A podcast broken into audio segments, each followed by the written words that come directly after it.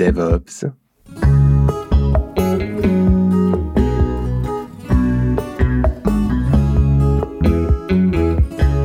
DevOps, le magazine et observatoire du DevOps.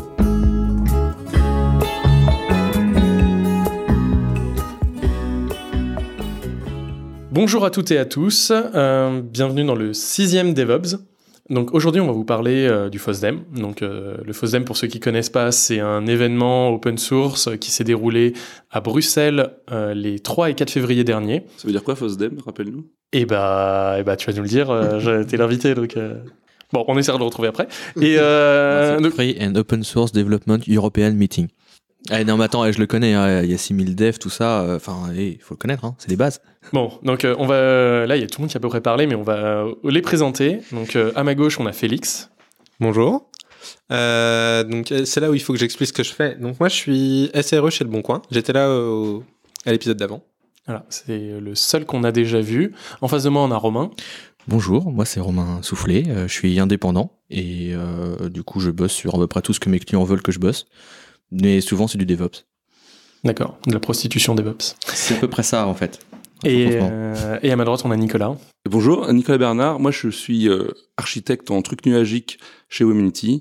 Et en ce moment, j'aide une entreprise qui euh, vend des billets de train pour une célèbre compagnie de train française à passer dans le monde des euh, schedulers, conteneurs, tout ça. Donc à moderniser comment on fait des déploiements, tout ça. Ok, moi super, bah voilà, tout le monde s'est à peu près présenté.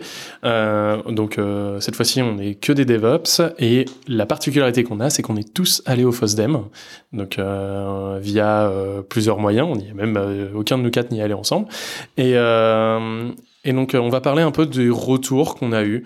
Donc euh, on va vous parler par exemple des entreprises dans l'open source, euh, donc euh, toutes celles qui arrivent à faire du business.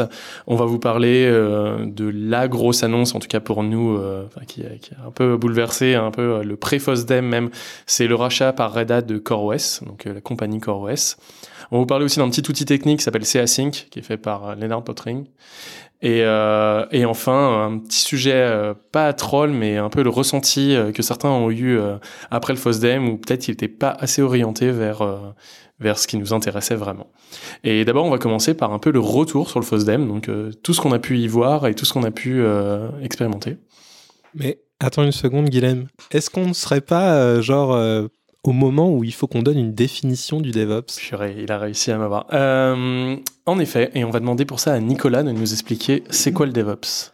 Alors moi j'en avais une que j'aime bien, que j'ai piqué à quelqu'un dont j'ai perdu le nom, j'aurais pu vérifier mais je suis fainéant, euh, qui disait grosso modo que le DevOps c'est quand tout le monde est Ops. Alors moi j'aime bien cette définition parce que pour le coup elle est pas symétrique, elle essaye pas absolument de mettre les devs et les Ops comme euh, deux métiers qui s'affrontent ou qui essaient de couper ou quoi que ce soit.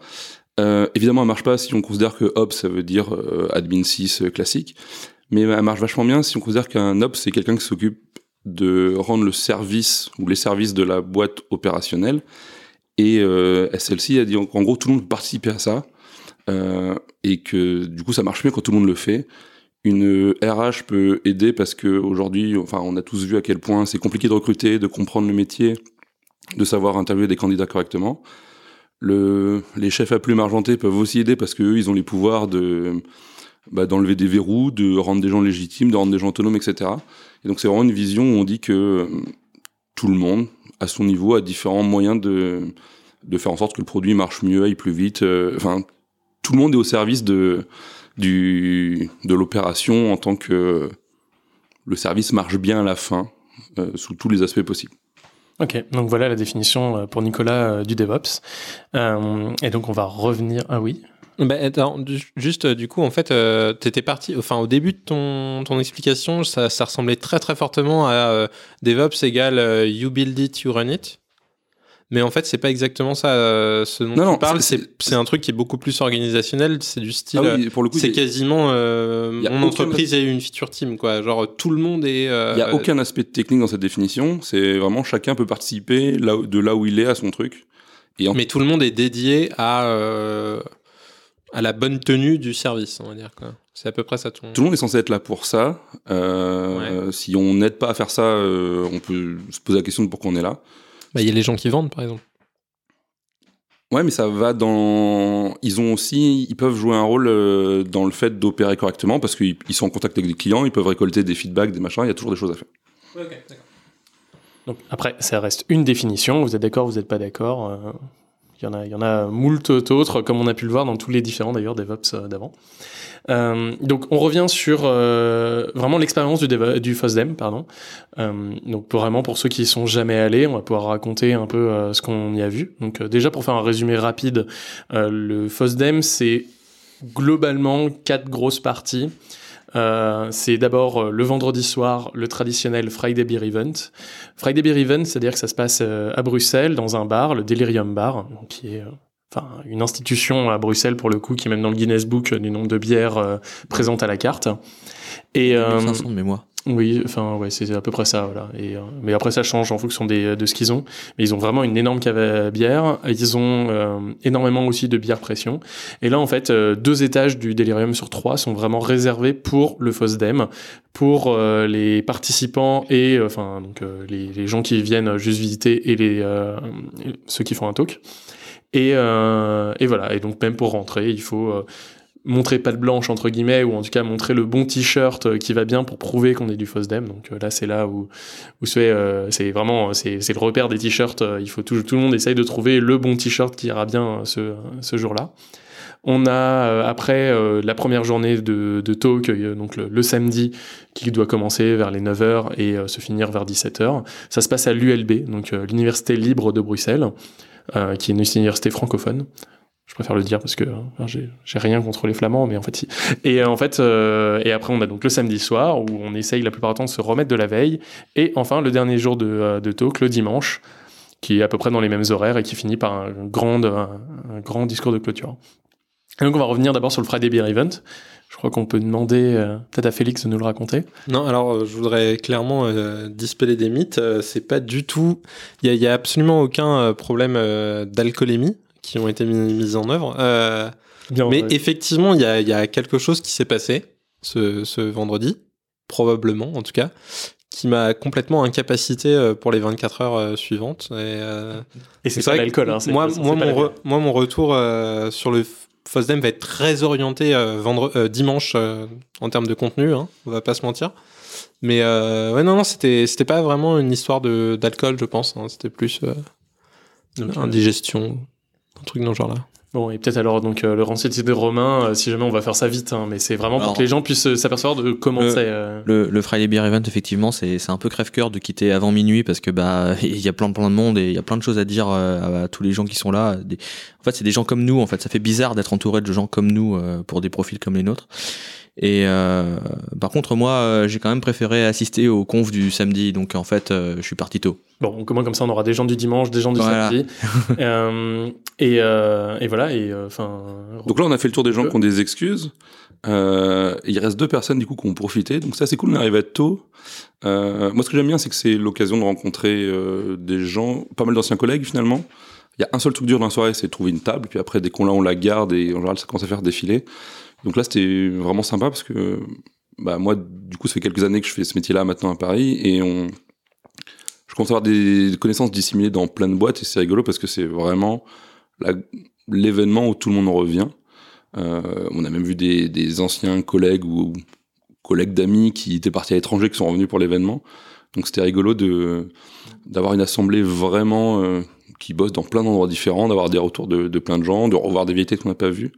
Et donc c'était euh, c'était assez cool. Et évidemment, ça part euh, comme comme si on bossait encore ensemble une discussion euh, à non plus finir sur des sujets qui sont pas forcément intéressants, mais c'est comme si on bossait encore ensemble et qu'on on était un soir de semaine et qu'on se prenait une bière. Et ça, c'est assez cool de le refaire avec ces gens-là. Voilà, c'est c'est vraiment ça, oui. C'est, enfin, moi, je trouve que c'est l'événement le plus, euh, le plus important euh, du FOSDEM. Enfin, je pense que j'y vais quasiment que pour ça maintenant, euh, puisque même les talks, on peut les voir après. Mais c'est vraiment pour ce côté social-là où on peut revoir euh, vraiment bah, tous ceux, tous ceux avec qui on a travaillé. Et c'est assez marrant même de voir que euh, le monde est vraiment tout petit. C'est que on connaît un collègue qui a un collègue et en fait qui est connu d'un autre collègue. Donc on a vraiment une espèce de cirque, de cirque. C'est exactement ce qui m'est arrivé quand j'ai croisé un mec euh, qui me dit euh, ouais j'ai bossé à 42. Je dis ah mais tu connais mon pote euh, de là-bas et au final on s'est retrouvé à faire des selfies pour faire chier le pote qui était pas venu au FOSDEM.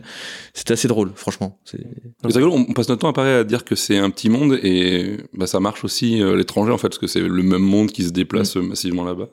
Mm. Donc on voit la, la- bah là c'était on était surtout des Français. Enfin on n'y est pas il y avait pas beaucoup d'étrangers euh, pour le coup. euh. Euh, dans, dans notre groupe, petit groupe. non, mais par contre c'est vrai que quand mais dans, on, dans le FOSDEM oui c'est. euh. on laisse traîner un peu une oreille et on rencontre beaucoup de gens qui parlent allemand ou anglais. euh, Ah oui non nous on parle juste de notre expérience. Il y a ouais. des boîtes d'ailleurs qui ont des, qui ont des bureaux dans plusieurs pays, genre à Dublin, à Paris, euh, même en, dans, enfin dans d'autres pays, et qui, pour lesquels c'est l'occasion de faire des, rencontrer les gens en fait.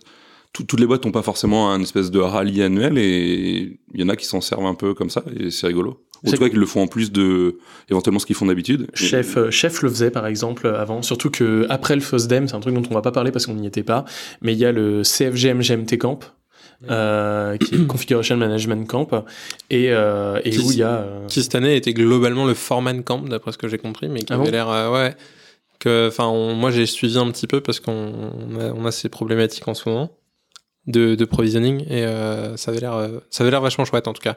Mais euh, juste, enfin, ça me paraît un peu étrange de d'organiser un un- d'utiliser le FOSDEM comme une excuse pour rassembler plein de gens de ta propre boîte parce que pour moi c'est le but c'est de rencontrer des gens que tu connais pas et la force du FOSDEM qui fait aussi son côté son caractère assez bordélique pour être très honnête c'est qu'il y a euh, déjà il y a énormément de gens enfin je, je connais pas les chiffres mais j'ai l'impression que c'est aux alentours de 6-7 000 personnes quoi Mhm. sur un campus universitaire enfin sur un tout petit bout du campus universitaire de l'ULB donc c'est quand même assez euh, pacte et, euh, et genre, euh, ouais. Enfin, pour moi, c'est plus genre rencontrer plein de gens que tu connais pas et. Je dis pas que c'est ça, je dis que ça arrive. On a vu des gens de Facebook Ouais. qui bossent dans différents bureaux qui du coup ont eu l'occasion de, de mettre des visages sur. Enfin, Ouais, non, je comprends les- la démarche. Ça me Mm. semble bizarroïde, mais effectivement, ça. Alors oui, donc, euh, donc là on a parlé un peu euh, donc, euh, de la première soirée qui s'est finie euh, pas, pas à l'aube, mais bon, bien alcoolisée en tout cas. Euh, et après quand on part donc sur, la, sur le vrai FOSDEM, donc c'est-à-dire là où il y a les conférences, euh, donc il faut imaginer qu'on est donc sur un campus euh, du, euh, de l'ULB. Euh, c'est euh, réparti dans beaucoup de bâtiments. Il y a à la fois un énorme amphi, c'est l'amphi Jean- Johnson, Johnson, ouais. qui est vraiment mais juste gigantesque. Il y, a, il y a un amphi similaire dans le bâtiment K, euh, je me souviens plus le nom qu'il a, mais euh, enfin il y a deux gros amphis et le reste c'est surtout des salles de cours euh, Ou, ou des amphis, enfin ou, ou des, des amphis plus petits. Voilà, enfin en fait on a vraiment une distinction entre plein de salles et chacune des salles, les deux jours ont un thème dédié Euh, et donc les thèmes peuvent être très vastes. En fait ça peut être euh, juste un langage, euh, Go, Python. Euh. Bah, en, fait, euh, de, ce que j'ai compris, il y a, deux catégories en fait. Il y a, des salles qui ont des thèmes, qui vont vraiment être un thème du style euh, la sécurité dans l'IoT ou même des trucs encore plus génériques que ça, on va dire. Et après, il y a les il y a ce qu'ils appellent les dev rooms qui sont en fait des salles qui sont dédiées à des communautés qui viennent pour le FOSDEM. Donc là, ça peut être une communauté autour d'un langage, genre Go, ou euh, PostgreSQL par exemple, ou euh, il y a une MySQL aussi, je crois. Ou ça peut être Containers, qui est un peu moins une solution technique, mais qui reste quand même une communauté, parce qu'en fait, l'immense majorité des projets autour des containers sont quand même euh, assez proches, prochement connectés, quoi. Mais donc, en fait, pour moi, tu as, les trucs très thématiques qui se retrouvent dans les très grandes salles et les grands amphis. Et après, tu as les trucs dev room qui sont euh, dans, les, dans les salles plus petites. Voilà. Donc là on vous a un peu donné euh, l'avant-goût de, euh, enfin un peu un débrief de tout ce qu'il y a dans le FOSDEM de manière très très large. Après il y a aussi encore un dernier point dont on n'a pas parlé qui est vraiment les stands des associations et slash entreprises slash tu sais pas trop. Euh, qui se trouve donc dans un peu répartis dans tous les bâtiments au final et on a euh, on a plein d'ensembles en fait de communautés où euh, bah, c'est là où on va chercher les goodies globalement C'est c'est un peu la kermesse. voilà c'est euh, c'est c'est à peu près ça Ouais, je crois qu'il y a quand même une sorte de, de, de triage. euh, genre, j'ai l'impression que c'est plus des, des distros euh, au, au sous-sol du bâtiment K. euh, genre, euh, on a CentOS, on a euh, Fedora, Debian, euh, tous ces stands-là. OpenStack OpenStack, ce qui, ouais. mais là c'était plus le déploiement qui était un bout de cette salle-là. Quand on monte au-dessus, on a des solutions qui sont open source, mais autres, genre il y avait VLC, euh, euh, OpenOffice, je crois qu'ils étaient dans ce dans ce zone-là. Et après tout ce qui est euh, hardware, c'est plus le bâtiment AW. J'ai aucune idée du nom complet, je sais juste AW, qui sont regroupés aussi ensemble en fait. Ce qui fait qu'il y a quand même une sorte de thématique si on cherche un stand particulier. Voilà, et donc c'est là où on va pouvoir avoir des stickers et des choses comme ça. Et euh, bah là, on va faire vite fait un petit tour de table pour euh, vous, peut-être euh, ce que vous avez retenu en termes de stand, en termes de. euh, le- la, chose particulière où vous avez passé peut-être le plus de temps. Félix? Euh, alors, bah, À part ta chambre d'hôtel. part- alors, du coup, il y a ma chambre, clairement, pour le samedi. L'aspirine. Qui est, qui est, non, non, sans aspirine, c'était l'enfer. Euh, qu'est-ce qui m'a, où est-ce que j'ai passé le plus de temps? Euh, Qui t'a le plus marqué, peut-être euh. bah, ce qui, j'ai, ce qui m'a le plus marqué, c'est que j'ai fini par rentrer dans la salle Rust à un moment. Mais ça a été pas mal la guerre. Globalement, ce qui m'a marqué, euh, moi, de mon expérience propre de je vais au FOSDEM et que j'essaye de voir des talks, c'est euh, à quel point il y, a, il y a trop de gens, je pense, vis-à-vis du nombre de, vis-à-vis de la place qu'il y a. Et où, en tout cas, euh, il y a, peut-être pas trop de gens en termes de capacité agrégée. Mais euh, comme il y a des choses plus ou moins euh, sexy dans une salle à une heure donnée, c'est compliqué. Donc voilà. Ouais, c'est un peu pareil sur l'affluence. Il y a effectivement des salles qui sont blindées et on se dit bah tant pis, je le verrai en live plus tard. Et euh, moi, ce qui m'a vraiment marqué, c'est euh, le stand du satellite euh, open source. Euh, J'y suis retourné trois fois pour lui parler au mec. Euh, J'ai trouvé ça absolument hallucinant. C'est Open Space Programme et en fait, ils construisent un satellite et ils l'ont vraiment lancé en fait. hein. C'est parti sur l'ISS et ils l'ont lancé depuis l'ISS et j'ai trouvé ça absolument fabuleux. J'ai lui posé plein de questions sur la structure du satellite, comment que c'était construit, euh, comment que c'était envoyé, comment ils le stabilisent, comment ils communiquent avec. euh. C'est c'est une université donc euh, qui a, qui a lancé ce projet-là et euh, c'est sur le format d'un microsatellite, donc c'est du c'est deux blocs de 5 par 5 C'est ça, c'est deux cubes de 5 par 5 en gros. Euh, dessus, bah, il y a une batterie qui est censée durer entre 6 mois et un an, puisque c'est c'est la durée euh, à peu près qui va qui va rester en orbite. Après, il ralentit et progressivement, il se crache du coup sur la Terre. Euh, Il y a une sorte de, de clapet en fait qui il y a une résistance qui fait brûler le fil qui retient le clapet et du coup ça se déploie et ça ça va être l'antenne euh, plus tard une fois que c'est en orbite. Et sinon après ça a en gros euh, ces deux bords de, de la taille d'un Raspberry Pi euh, euh, globalement. Enfin, c'est juste un PC qui, qui flotte dans l'espace et, euh, auquel on peut discuter avec M- Mais attends, 5 par 5, c'est 5. centimètre C'est 5 cm par 5 cm par 5 Ah oui. ah oui c'est tout petit Et hein, c'est des et c'est CubeSats, deux euh, en fait. Ça c'est le format microsatellite. Donc après c'est tu mets euh, soit euh, trois fois ce donc là c'était euh, 10 par 5 par 5. C'est des duplos, quoi. Voilà. Ouais, c'est ça. C'est c'est- C'est des- ouais, c'est- c'est- c'est- c'est un format standardisé. Ouais. Alors par contre, il y a un- vraiment un truc qui m'a qui m'a posé la question. c'est- Je me suis demandé c'est quoi les use cases pour un satellite euh, comme ça qu'on lance de l'ISS. C'est sûrement le blockchain, hein, comme euh, C'est ce que je me suis dit. On va poser notre voilette en, en, en orbite, c'est ça le sécuriser. Mais il a pas vraiment su me répondre. hein, C'est surtout des universitaires. euh, concrètement, il n'y a pas Bon, pour en tout cas, on peut suivre le projet. hein, Ils sont ils sont en ligne euh, et, euh, et voilà. Nicolas? Alors moi, clairement, le, j'ai le hand spinner Kubernetes maintenant qui me permet de, la- de me la péter partout où je passe. Ouais, je l'avais déjà. Ouais, bah écoute. Et moi, je l'ai même pas eu. euh, Il y en avait plus. euh. Euh, sinon, bah, moi, cette année, il y a vraiment. En fait, on va en parler un peu après, mais c'est.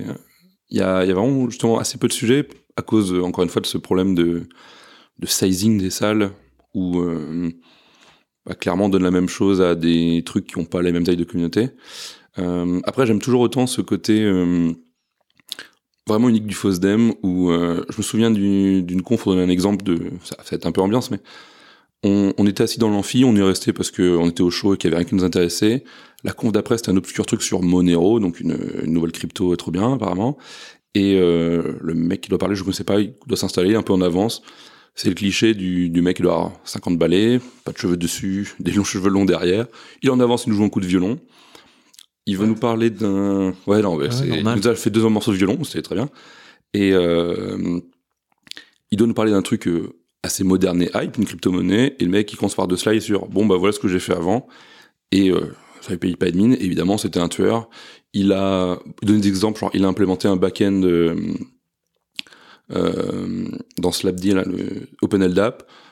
En même temps, il a fait- bossé à NASA, il a envoyé du code qui est parti dans l'espace. Il a implémenté le paralysme dans Make, donc il a sûrement fait économiser des milliards de dollars à des milliers de boîtes et fait gagner des milliards d'heures. Euh, il a fait des démons PPP. Enfin, le mec a fait des, des trucs de ouf. Et euh, Il a hacké euh, l'encryptage de, enfin la sécurité dans Flash. oui, il a fait, il a fait, ah, il a une grosse carrière de, de, de chercheur en sécurité. Et voilà, c'est un mec qui paye pas de mine, qui nous joue un coup de violon et qui nous parle d'un sujet comme si de rien n'était. Et je trouve que ça illustre euh, bien le FOSDEM en fait. C'est des gens comme ça qui sont un peu dans leur monde et, euh, qui du coup euh, sont, ils peuvent faire n'importe quoi, ils sont passionnants. Et euh, c'était rigolo, même si c'est du coup en décalage avec euh, avec pour moi l'actualité. Et, mais mais voilà, on y va aussi pour ça et, et voir des gens qui sont restés dans leur truc et qui essayent pas absolument de de rentrer dans les dans les modes de- du moment quoi. Et moi, rien de particulier à part un peu ce qu'on a raconté avant, euh, qui était donc de pouvoir revoir une tonne de personnes euh, qu'on n'a pas eu l'occasion de voir, et même d'ailleurs, on apprend au final qu'il y a d'autres gens euh, qu'on connaît, euh, qu'on n'a pas vu. Enfin voilà, on a. Moi, c'est vraiment plus le côté communautaire pour le coup, et là un peu parisienne, c'est vrai dans ce cas-là. Euh, Euh, juste pour prendre à César, le mec du coup s'appelle Howard Chu, j'ai regardé, donc si vous voulez regarder, il a fait plein de trucs, il, il a l'air très fort et très gentil. Et apparemment c'est un gros fan de violon parce qu'en vérifiant sur tous ses profils pics de tous les sites du monde, c'est une photo différente et il a toujours un violon. Voilà. Donc voilà, on a même des gens comme ça au FOSDEM. euh, donc voilà, donc après on va passer un peu plus euh, dans les sujets euh, de ce qu'on a pu retirer, alors qui est vraiment, enfin je pense que n'importe quelle personne qui est allée au FOSDEM aura un retour différent. Donc faut pas surmaliser, c'est pas le plus important du FOSDEM, c'est ce que nous on en a, on en a retiré. Euh, et donc il y avait tout un sujet euh, sur euh, les entreprises dans l'open source, ou même toute la notion de communauté, de création de communauté, et vraiment même comment on fait de l'argent avec l'open source. Donc moi ça fait un petit moment que je vais que je vais au FOSDEM quand même. hein. Ça fait ça fait oui ça fait bien six ans quelque chose comme ça. Et on commence vraiment à voir à mon sens des entreprises fortes marquées open source et qui font que de l'open source, qui était quelque chose qu'on avait un peu difficilement avant. On avait du conseil en open source. On avait des gens qui, euh, qui étaient des boîtes privées et qui avaient quelques logiciels en open source. Mais là, vraiment, maintenant, on a vraiment quelque chose de fort, où on a vraiment beaucoup, et ça devient plus une exception. On a l'impression que le modèle, un peu, a été, a été euh, commence à être validé, on va dire. Euh, bah, après, tu avais. Enfin, Red Hat et Arc de manière. Enfin, ça, ça se débat, mais Red Hat est une boîte qui, est, qui fait presque que de l'open source. Et elle ne fait d'ailleurs euh, que de l'open source, mais c'était un peu le cas ultra isolé. Euh, Il y avait euh, Suze ou des choses comme ça, mais on avait des choses qui étaient au final. C'était Quel- peut-être un. Est-ce que euh, quelque part, en fait, ce que tu veux dire, c'est que là, tu as vu beaucoup de gens qui avaient scalé euh, vers le bas, en fait, un modèle tel que celui que Red Hat a. Parce que Red Hat a ce modèle-là, mais Red Hat est énorme et Red Hat bénéficie de synergie entre ces différents projets qui fait qu'ils vendent du, du support pour 50 projets euh, différents euh, sous la même ombrelle et c'est un peu comme ça que ça marche. Là, tu aurais vu d'autres d'autres gens qui. C'est aussi, c'est aussi qu'ils sont dans un secteur bien particulier euh, qui génère euh, une tonne de fric. Red Euh, Hat, tu veux dire? Ouais. Enfin, par rapport, Oui, oui. euh, par rapport à plein d'autres. Non, là, c'était plus le fait que maintenant des startups se lancent avec un modèle open source. Qui Ouais. est. euh, Mais Est-ce que est, Red Hat, euh, c'était pas une startup à une époque? C'est un cas à part, c'est ce que je viens de dire. Il y, en- a, mais, euh, mais ce modèle, vraiment d'être d'être une boîte euh, qui fait un logiciel euh, un peu, enfin, soit perché, soit pas du tout même. Enfin, qui est. euh, Avant, il y avait des communautés et en fait, en gros, le libre avant était toujours en retard par rapport aux propriétaires. C'est quelque chose qu'on avait toujours. C'est c'est souvent le libre créait une solution après qu'une boîte privée euh, avait avait fait euh, quelque chose qui marchait. Et c'était un peu le problème que je voyais souvent dans le FOSDEM. C'est peut-être un ressenti très personnel, mais euh, c'était un peu tout le temps ça qu'on avait. Euh, là, j'ai l'impression que des projets se lancent en étant par défaut open source. C'est-à-dire des boîtes, euh, des boîtes, des startups qui se disent, moi, ma solution pour faire une société bien, avec un petit et un grand S, c'est de, de se lancer sur l'open source. Moi, j'ai quand même pas mal le, le même retour. C'est, euh, ça fait quand même pas mal d'années que je vais au FOSDEM. J'ai toujours eu ce côté un peu roots hippie euh, du projet open source euh, fait dans un garage.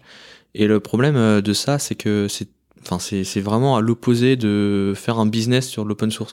J'ai eu beaucoup de, de profils qui euh, crachaient un peu sur les gens qui, qui faisaient du faux open source selon eux, en fait, euh, avec un projet qui était euh, soi-disant libre, mais pas vraiment libre.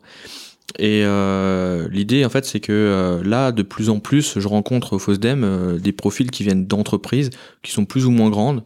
Et euh, il y a quand même pas mal d'entreprises qui se mettent à faire des repos euh, qui sont open source. Et, euh, et qui commencent vraiment à vendre un produit, enfin surtout un service autour d'une solution qui est complètement libre. Et ça, c'est une tendance qui, euh, qui, je pense, se renforce là sur les dernières années et euh, qui, je pense, va continuer en fait, puisque il y a quand même pas mal d'efforts qui sont faits euh, autour de la contribution euh, dans les entreprises. euh, et je pense que c'est quelque chose qui évolue et dans le bon sens. J'ai l'impression qu'on a vu de manière, enfin, je sais pas si, enfin, c'est mon senti, je sais pas s'il est partagé, mais qu'on a vu entre guillemets des générations, c'est-à-dire qu'il y a jusqu'à pas si longtemps, quand on pensait boîte liée à l'open source qui arrive à en vivre, en tout cas à faire des sous, bah, il y avait surtout Red Hat et Canonical qui étaient plus ou moins dans le truc, mais ça donnait vraiment l'image qu'il fallait arriver à une masse critique, soit en trichant, en injectant le pognon au début, soit en, je sais pas, en ayant de la chance. Plus récemment, on a vu des, des boîtes qui arrivaient avec des tailles plus petites, en boîte qu'on qu'on qu'on associe au, à l'open source, on pense par exemple à HashiCorp ou euh, CoreOS. Et euh, on est tiens, bah il n'y a pas besoin d'être euh, immense et d'avoir des, des milliers de, de gens pour euh, y arriver. Et, et en fait, y a, on a vu justement l'exemple par, par exemple de OnCloud où il y a des gens qui essayent de dire on n'a pas. En fait, il y a eu ce modèle hybride de, on fait beaucoup d'open source, on fait un peu de closed source sur lequel on vend soit des features premium, soit un support. Et on a maintenant une, génération encore plus nouvelle qui euh, essaye de dire on fait 100% du code est open source et on on va vendre que du support ou vendre que de l'intégration. Enfin, on va vendre du consulting euh, un peu classique euh, à côté. Et euh, ça marche parce qu'en fait, on, on a arrêté de penser que le que le code était euh, plus cher que les mecs. Alors ce qui coûte cher, c'est les gens qui savent installer, qui savent paramétrer, qui savent machin. Et on, plus en plus, de boîtes qui, comprennent que le, fait que le code soit secret, privé, n'est c'est pas une menace, c'est pas c'est pas ça qui les empêchera de, c'est pas ça qui va gouverner leur réussite ou pas, je pense. Ouais, c'est possible, mais euh, enfin typiquement, euh, j'aime bien l'exemple que tu choisis parce que alors CoreOS, c'est peut-être euh, très très proche de Red Hat dans la philosophie, mais typiquement euh, HashiCorp qui est euh, genre vraiment le qui était moi mon gros gros coup de cœur euh, sur les euh, deux trois dernières années euh, en termes de techno. Ils ont clairement adopté un business model euh, que tu pourrais qualifier de open core ou un truc dans ce genre-là, c'est-à-dire que ils ont clairement des des projets avec des, enfin, des projets qui sont open source, qui ont une gouvernance qui est quand même contrôlée par eux, euh, et euh, pour lesquels ils fournissent une solution qui eux ils qualifient de enterprise avec un, coût de licence euh, dans lequel il y a du code qui est propriétaire. Il y pas, c'est pas hyper transparent en termes de qu'est-ce qui est propriétaire et qu'est-ce qui l'est pas. Enfin, c'est-à-dire euh, quels sont les changements qu'ils font dans le code, en gros. Donc, euh, si tu prends, euh, même quand tu prends la licence propriétaire, j'imagine que tu as accès au code euh, privé, entre guillemets, via une autre licence. Mais, euh, mais c'est c'est pas évident de savoir, euh, si toi, tu es un utilisateur open source massif, par exemple, c'est pas évident de savoir, si tu prends la licence, qu'est-ce que tu vas obtenir, en fait? Ils sont assez transparents là-dessus. ouais. Et c'est euh, et c'est un peu donc euh, là il y a en, en fait on évoque pas mal un, un talk qu'on a vu euh, avec Romain et Nicolas qui est donc euh, un talk sur Nextcloud Et OnCloud, du coup. et euh, voilà Du coup, donc ouais. euh, un peu pour faire le petit euh, récap très rapide de ce que j'ai compris et je peux me tromper donc euh, les créateurs d'OnCloud euh, avaient commencé à faire un petit projet malheureusement en PHP mais voilà ça se, ça se défend Euh, ils ont C'était pas ça le problème à la fin. Vous Ouais, à la fin, c'est pour ça que je l'évoque que maintenant. En fait, ils ont donc monté une entre... la solution a eu un petit effet. Ils se sont dit que c'était peut-être le moment de créer une entreprise avec. Ils ont créé aux États-Unis pour avoir des fonds. Euh, et donc, euh, qui dit euh, voilà, après on rentre dans le, le business classique des startups où on commence à lever des fonds, où nos investisseurs demandent bah, des retours forcément. Se créer un modèle open core donc euh, où euh, le code interne euh, central est open source et euh, qui est utilisable par tous. Et quand on paye la licence et ben euh, on a des plugins en plus etc et ce que disait le créateur c'est que là vient un espèce de de problème Plein de problèmes, voilà plein de problèmes. Et le principal qui disait c'est pas c'est pas le seul c'est que en fait on commence à se lier contre sa communauté. C'est-à-dire sa communauté veut bah, au final les mêmes features euh, enfin veut des features qui sont généralement la même que les mêmes que ceux que ceux qui vendent euh, c'est pire que les vouloirs, c'est ils les font, et voilà ils les développent eux-mêmes, ils les contribuent. Oui, mais enfin, alors, Et on ils les leur- développent eux-mêmes quand ils y arrivent, mais même de manière générale, même si, admettons qu'ils n'arrivent pas à les développer, je pense que ce serait quand même négatif parce que, comme dit Guilhem, ils les veulent. Et genre, euh, imagine. Là, dans ce cas, il est bloqué. Enfin, c'est vraiment ce Ouais, que vous dit. ça, des, mais des fois, il- des fois, les features qui étaient même codées, où il y avait une PR dessus, euh, où il y avait ils tout ce les qu'il fallait, mergeaient pas, ouais. il les mergeait pas. Parce qu'il y a un problème, c'est que même s'il la mergeait, le problème, c'est comment ils font pour que leur code ancien avec euh, les gens qu'ils ont mis dessus, euh, ils arrivent Avec, à les merger. avec leur vieille euh, implémentation pourrie euh, propriétaire par-dessus marche. C'est ça, voilà. Et donc, et donc il, il il disait que vraiment il y avait un problème. Et c'est le problème, c'est que le système des investisseurs, etc., font t'es obligé, une fois que tu as commencé à marcher dedans, t'es es obligé de continuer, t'es obligé de, de continuer ce modèle-là. Et il y avait un problème en plus, c'était le fait que les licences, euh, un client qui se barre, il, il perd les fonctionnalités. Donc en fait, tu as même un espèce de problème avec tes clients qui pourraient avoir peur de partir. Et c'était l'inverse de l'open source à la base euh, qu'on voulait. Il résumait euh, en mode à la fin personne n'est content en fait. Les contributeurs ils sont pas contents parce qu'ils font des trucs on refuse leur patch ou on, leur dit on le fera pas. Enfin vous vous pourrez pas l'avoir dans la version gratuite. Des clients pas contents parce qu'à cause du modèle dual licence ils avaient peur d'être- d'avoir un lock-in. En gros on repose sur des fonctions auxquelles on s'abonne qu'on peut pas acheter à vie et puis enfin il y a des Et problèmes si de support. l'entreprise si l'entreprise tombe, est-ce qu'on garde la licence, Voilà. etc. Les investisseurs problèmes. étaient pas contents parce qu'en fait, euh, vu que déjà ils essayaient de ménager les clients et les contributeurs, euh, les investisseurs qui comprenaient pas du tout l'open source comprenaient encore moins pourquoi c'était lent, pourquoi euh, fallait que tout le monde soit content, et du coup ils étaient pas contents non plus. Et personne n'était content à la fin en fait. C'était ça il y, son, avait, il y- ouais, sa il y conclusion. avait vraiment un problème de communauté, enfin de, de, de gestion euh, de, euh, de qu'est-ce qu'on va faire, qu'est-ce qu'on va pas faire. Par exemple, si jamais ils disent aux investisseurs que à telle version il y aura euh, telle fonctionnalité et qu'elle est pas prête, bah, qu'est-ce que tu fais? Donc ils ont expliqué par exemple euh, où ils avaient dit qu'une fonctionnalité serait dans la version 5 de OnCloud. Elle était pas là, mais ils devaient la sortir. Qu'est-ce qu'ils ont fait? Ils ont sorti une version 4.5 en disant on a presque toutes les versions de la 5, mais pas vraiment les versions de la 5. Et euh, voilà, c'était parce que vis-à-vis des investisseurs, ils avaient dit euh, telle feature serait euh, là à tel moment. Donc ils avaient vraiment ce problème. Mais, mais du coup, enfin, c'est- on, on peint un, un, un tableau assez négatif de l'open core, en fait, au final. c'est ça. exactement. Et, et enfin, moi aussi, j'y vois plein de problèmes, mais du coup, j'ai du mal à comprendre parce que je vois pas mal de gens qui, qui adoptent ce modèle, en fait. Bah voilà, là en fait, Genre, mon avis, euh, on est à la transition, c'est-à-dire que c'était l'ancien modèle, c'est clairement c'est le modèle qu'on a vu Mais, le mais plus en fait, ces je, dernières je- années. je suis pas d'accord que c'était l'ancien modèle parce que l'ancien modèle, pour moi, c'est celui de Red Hat et c'est pas un modèle open core Red Hat. C'est- un peu ce qu'on disait, c'est vraiment, non mais Red Hat, en fait, on commence à s'y approcher, mais c'est vraiment un cas tellement à part dans le, dans le milieu open source. C'est ok, c'est une boîte gigantesque qui a drivé les plupart des projets qu'on a pu utiliser ces dernières années. Euh, Enfin, en tout cas, pas mal de gros projets, mais c'est vraiment un cas tellement à part. Enfin, genre vraiment maintenant, dans toutes les entreprises, enfin, au FOSDEM, au tout début, il y avait Red Hat et rien. Et des communautés obscures euh, de gens qui faisaient ça sur leur temps libre ou d'universitaires qui avaient le temps de pouvoir coder euh, des logiciels. Après, on a eu donc euh, les boîtes comme HashiCorp, dont tu as cité, CoreOS. Justement, un truc sur HashiCorp, tu disais que pour toi c'était un modèle open core. Moi, j'ai un peut-être que j'ai pas assez d'infos pour et que je me trompe, mais clairement leur euh, business model présenté en tant que produit c'est open core à base de il y a des versions enterprise de différents trucs. Mais dans tous les retours euh, que j'ai vus, soit dans les cons, soit les mecs sur Twitter, j'ai quand même l'impression que le, côté enterprise ça décolle pas trop et ils parlent souvent de dire que beaucoup de choses sont, sont drivées par le fait qu'ils vendent de l'intégration de leurs produits avec des clients. Il y avait beaucoup pendant un moment de la com sur le fait que Vault, ça soit utilisé par pas mal de boîtes dans la finance à New York, etc. Et ça n'a jamais été adressé clairement, mais moi j'ai du coup toujours eu cette image que j'ai aucune idée de, chiffres, hein, mais que la majorité de leurs revenus venait plus du fait qu'ils faisaient du consulting en accompagnant des clients plutôt que vendre des licences Atlas. Je connais personne qui s'en sert. en ben, écoute, en fait, euh, je suis, archi convaincu. Je pense que c'est le cas. Mais, euh, et j'ai absolument aucun chiffre pour le baquer. Mais euh, moi, je, je le vois du côté utilisateur potentiel de Volt. On était utilisateur de, de Volt dans, mon ancienne boîte. Là, dans la boîte où je suis en ce moment, j'aimerais beaucoup le faire. Euh, et il y a beaucoup de features euh, récentes. Enfin, Vault, là, ça mature. Donc là, il commence à avoir vraiment des features euh, enterprise qui sont limitées. Par exemple, la réplication. Donc en gros, avoir deux vols qui sont backés par deux data stores complètement indépendants et que tu puisses avoir de la réplication de plein de trucs secrets, politiques, euh, tokens, machin. Ça, c'est complètement une feature enterprise. Alors que c'est une feature hyper core du, du système, quoi, en plus. C'est pas un truc que tu peins par-dessus et qui est de l'intégration. Et il n'y a pas de...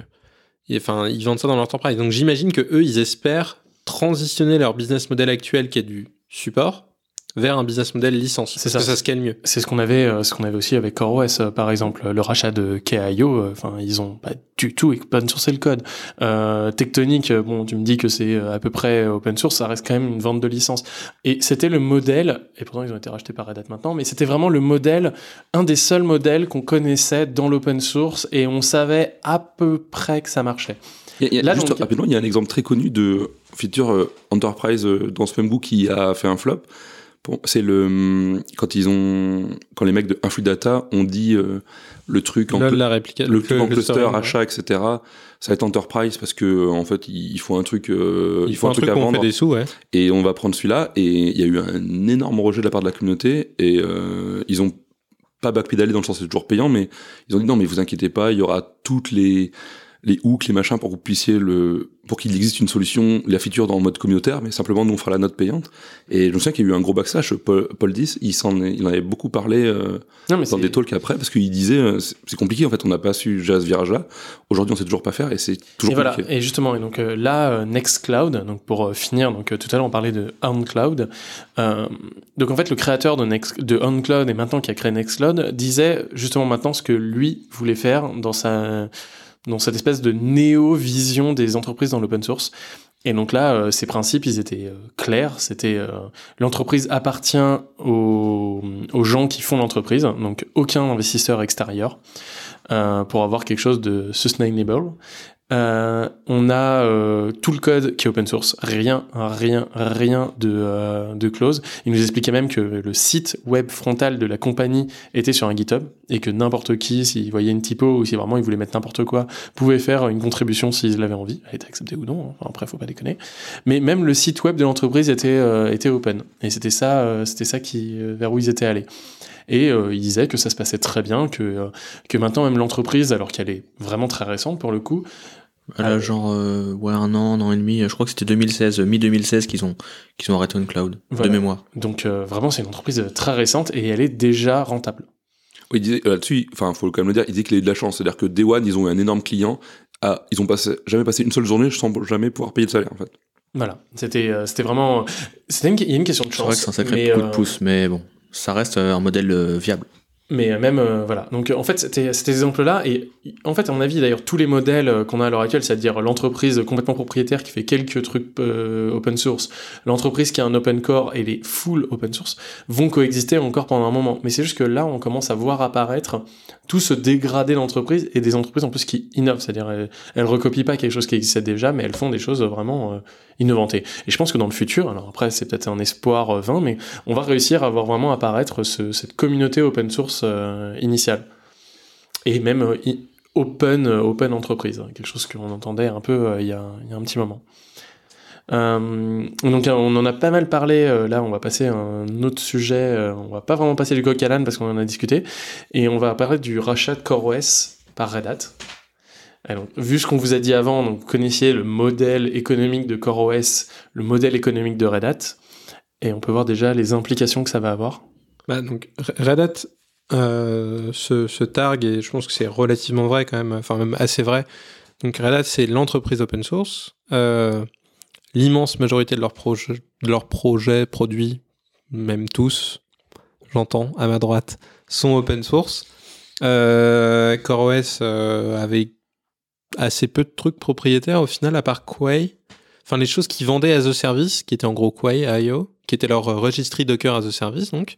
Qu'ils avaient Euh, racheté d'ailleurs, donc ça se trouve, ils avaient, oui, ils avaient qu'ils a- jamais eu le droit, en fait. avaient, bon, ouais, enfin bon, bah, s'ils l'avaient acheté, ils avaient le droit, je pense. Mais bref, ils avaient un truc qu'ils vendaient as a service, ça c'était propriétaire. Euh, et après, ils avaient quasiment que des trucs open source, euh, vraiment, je pense. Même euh, les choses pour lesquelles ils vendaient des licences, comme tu dis, c'était à peu près le même modèle que ce que Red Hat vend pour euh, son Linux, hein, Tectonic. Sauf que Tectonic, c'était effectivement fait principalement quand même par des gens de CoreOS, il y avait peu de trucs communautaires. Bon, ça intégrait plein de briques communautaires quand même. Mais techniquement, moi, ça me fait un peu penser au- à la classe d'Archicorp. Enfin, j'ai jamais eu vent que beaucoup de gens s'en soient servis, qu'il y ait beaucoup de clients, je sais pas. Ouais, C'était gratuit jusqu'à 10 nœuds. on peut pas, on peut pas savoir. Donc, euh, euh, mais euh, pas ouais, savoir non. exactement. Mais euh, donc là, euh, peut-être Bah, on, on saura peut-être dans pas longtemps parce que Red Hat publiera peut-être euh, ça. Donc là, en tout cas, ce qu'on va avoir, c'est euh, c'est sans doute la libération de Kay. Oui, En- enfin, l'open source de Quay, ouais. Mais, Je, crois que c'est annoncé je- officiellement Je, d'ailleurs. je crois qu'on s'en fout, en fait, honnêtement. Toi, moi j'aime bien comme solution parce que Ouais. des registries, euh, enfin bref. Donc voilà les impacts immédiats.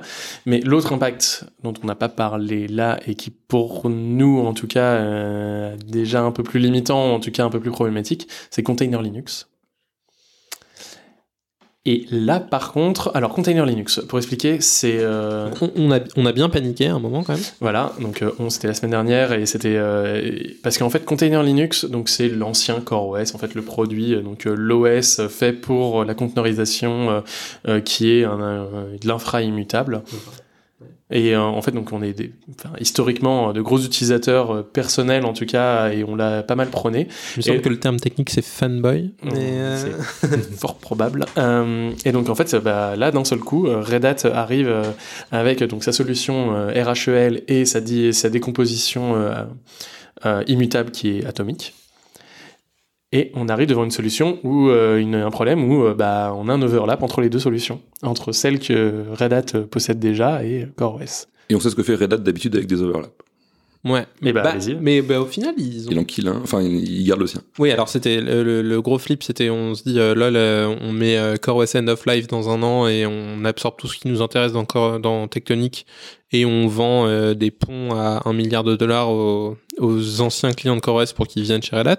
Au final, visiblement, c'est pas comme ça que ça va se passer, ce qui est plutôt rassurant. Euh, le modèle qui est a priori euh, poussé, c'est que euh, ça va rester, euh, enfin ça va exister en mode open source euh, sans trop de lien direct avec ce que RHEL euh, fournira, plus comme une sorte d'incubateur technologique au final. Euh, alors j'ai pas très bien compris la stratégie parce que autant CentOS et euh, Fedora sont des incubateurs technologiques logiques de Red Hat. Enfin, CentOS, c'est une redistribution de Red Hat Enterprise Linux euh, repackagé, mais euh, ça permet à Red Hat de multiplier par genre probablement 10 le nombre de machines sur lesquelles Red Hat est installé. Donc pour eux, c'est intéressant parce que ça fait genre un test bed euh, gratos. Euh, et ça fait une communauté de gens qui participent, quoi. Fedora, c'est genre la version alpha, alpha, alpha de, Red Hat. Genre, donc ça peut être aussi intéressant. CoreOS, j'ai pas encore très bien compris comment ils allaient l'utiliser, mais visiblement, ils vont payer des gens qui sont les anciens de CoreOS, qui bossaient déjà sur le projet, pour continuer à bosser sur le projet. C'est ce qu'ils ont annoncé. Mais ça va être ça en fait à mon avis. Euh, pour avoir un peu parlé, euh, parce que CoreOS aussi euh, payait des, euh, enfin pas des freelances, mais une autre société pour faire du travail, une société berlinoise. Et à l'heure actuelle, bah c'est, enfin tout est pas, tout est pas dit. Rocket, les cas de Rocket, qu'est-ce qui va se passer? Donc normalement Rocket n'est pas abandonné, euh, et en tout cas le développement continue. Mais à l'heure actuelle, il a été fait par une société externe à CoreOS. Est-ce que les contrats vont continuer ou pas? En tout cas, il n'est pas plus abandonné qu'avant le rachat. On n'avait pas beaucoup de nouvelles Ouais, voilà. Enfin, avant, globalement, il y avait Blablacar qui utilisait Rocket et, et voilà. Et maintenant, il y a encore Blablacar qui utilise Rocket. Donc, euh, il y a, Bah. c'est- peut-être suffisant pour euh, faire tourner ce truc-là, mais C'est, c'est, la grande question. Et là, on est un peu euh, dans le flou. C'est-à-dire, normalement, le, le but, en fait, annoncé par Red Hat, c'est que Container Linux devienne un projet tout comme Fedora, c'est-à-dire grandement communautaire. En tout cas, en, en tout cas, en gros, ce qu'a annoncé Red Hat, c'est qu'il ne vendrait pas de support sur Container Linux. c'est ça. Donc, quid de ceux qui ont Ce qui- du support? Ce qui veut dire que. Oui, alors ça, c'est un autre problème. C'est la, le, la end of life de la commercialisation de CoreOS. Ça, c'est, c'est fait. Container Enfin, de. Container Linux. Ça, c'est, c'est fait. C'est end of life. Après, euh, je pense que Red Hat euh, leur vendra une transition vers des choses euh, que Red Hat va fournir, à un moment ou à un autre. Mais euh, le, la- le truc, c'est combien de temps est-ce que Red Hat veut payer des gens à bosser sur CoreOS Donc ça, je, je sais pas. C'est faut être euh, dans les petits papiers de Red Hat pour savoir quoi. Voilà, donc on voit quand même que c'est un énorme move, euh, en tout cas que fait Red Hat. Euh, moi, enfin, c'est assez marrant, j'ai l'impression que tous les projets que je suis de près ou de loin, voire Il y a, même il y de a un très autre truc près. dans ce move dont on n'a pas encore parlé qui est à mon avis très important. Ça se trouve qui est le plus important, Oui. c'est ils ont acheté des plein de votes Ils ont acheté des votes dans les SIG dans les SIG Kubernetes en fait. Ouais. et dans le Donc, TOC. Donc euh, je, je, je- j'en revenais là-dessus. C'est, euh, on a quelque chose quand même où Red Hat fait un move très important euh, dans ce dans ce dans ce combat-là. Globalement, enfin, c'est un combat entre les Google, les Docker, les Microsoft, etc. Red Hat qui était peut-être un peu à la bourre, peut-être empêtré dans son dans son open stackisation euh, forcée à un moment donné. Euh, fait que là d'un coup euh, Red Hat euh, revient mais genre au pas de charge dans la course dans la course au conteneur Ouais. et dans les dans les communautés. Moi je pense enfin personnellement en tout cas je vois vraiment ça comme un énorme un énorme coup RH qui est bah t'as d'un coup des ingénieurs formés connus et Mhm. qui connaissent la communauté. Ouais, probablement, mais euh, je pense que déjà, t'es un peu dur. Alors, Red Hat a mis plein de pognon dans OpenStack.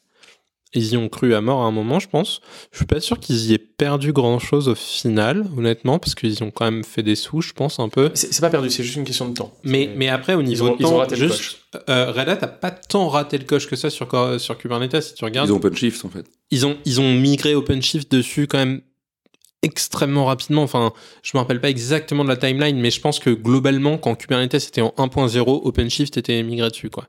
C'est Donc, euh, ils sont allés vite là-dessus. Ils ont rapidement eu, parce qu'ils avaient fait OpenShift et qu'ils avaient un paquet de trucs qui étaient faits par-dessus ce que Kubernetes faisait à l'époque. Ils ont rapidement eu plein de poids dans la communauté parce qu'ils ont dit bon bah voilà est-ce qu'on continue à faire nos trucs dans notre coin ou est-ce que vous sortez les doigts et vous faites des features euh, un peu plus enterprise?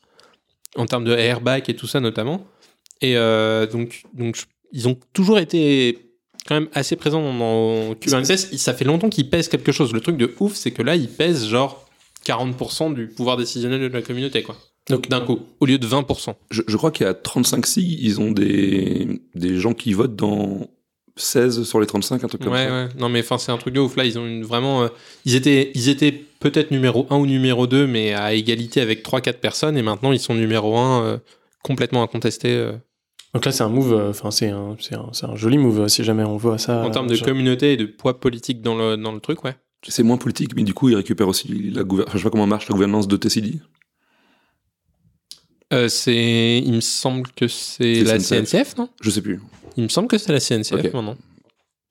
Mais euh, voilà, donc euh, on, a, on a vu un peu ce retour-là. Donc c'est pour, c'est pour ça qu'en fait, les produits internes de CoreOS sont peut-être pas en fait les plus intéressants pour, euh, pour Red Hat, en tout cas pour de la revente. Enfin, sont clairement pas. euh, euh, c'est pas comme s'ils rachetaient d'un coup euh, Kubernetes, euh, enfin, ou le CNCF. hein, je sais pas, enfin, ça serait. euh, Mais euh, là, on a quand même un joli, euh, enfin moi je trouve en tout cas un joli, un joli move. euh, Enfin, et comme euh, comme celui de Ceph euh, que je trouve euh, que je trouve assez sympa. Enfin, on a on a vraiment en fait Red Hat à l'heure actuelle qui peut-être à un moment est trop euh, est trop en retard sur sur certaines technologies, a peut-être fait des choix, euh, enfin voilà, plus liés au business, euh, peut-être liés à leurs clients, et euh, d'un seul coup ils savent le rattraper à une vitesse grand V. Alors j'espère que ça sera, euh, ça pourra continuer dans le temps et que Red Hat euh, continuera à gagner de l'argent là-dessus. En tout cas, je trouve ça personnellement plutôt pas mal.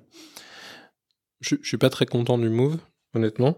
Mais euh, il est Pour eux, c'est brillant. pas mal. Oui, Voilà, pour eux, pour eux, il est brillant. Après, Nous, euh, voilà. Mais moi, euh, j'aurais peut-être préféré que aura, reste, indépendant. Je pense qu'on pourra en rediscuter à la fin. On aura peut-être une annonce à faire, en tout cas une proposition à vous faire. Donc euh, restez jusqu'au bout. Je tease comme un malade. Euh, là, on va passer peut-être à un sujet un peu plus technique. On va voir s'il dure, à mon avis, il durera un peu moins de temps. On va parler de CA-Sync. Et euh, donc euh, CA-Sync, on m'a demandé, euh, enfin c'est Félix qui voulait en parler. euh, C'est une des seules confs qu'il allait voir, donc il faut bien qu'il en parle. Ouais, soyez sympa avec moi avant. Je Faut rentabiliser, ouais. Ouais, grave. J'ai grave rentabilisé. Euh, je me suis complètement euh, perdu. Je suivais Mathieu. Euh, Mathieu qui était là au, euh, Ouais, Mathieu Turpin, qui est un, un de mes anciens collègues de qui chez était, qui CloudWatt. était là au précédent, que euh, au Ah oui, qui était là au précédent euh, DevOps. donc c'est pour ça qu'on le Donc, connaît. euh, vous connaissez, je peux l'appeler Mathieu, donc. Et euh, donc, euh, j'étais avec lui, euh, on était tout perdu. Il m'a proposé d'aller voir cette presse qui était faite donc par Leonard Pottering sur euh, CA-Sync. Donc, c'est un. Alors, CA-Sync, c'est un projet open source qui est fait par Leonard, qu'il a démarré il y a 8 mois, je crois.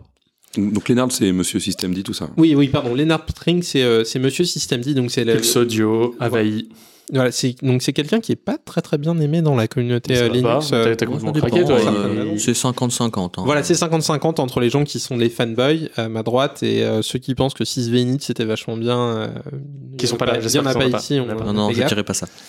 Mais euh, donc voilà, donc bref, deux systèmes D et tout ça et tout ça. Euh, et donc il a continué à- dans sa grande dynamique de réinventer la roue en fait au final pour faire des plus belles roues euh, qui sont plus euh, plus rondes. Donc là en l'occurrence CA Sync c'est un système de distribution au final. Euh, CA Sync ça veut dire Content Addressable Sync. Globalement, c'est AirSync, mais avec un twist assez sympathique sur euh, la partie euh, Content Addressable.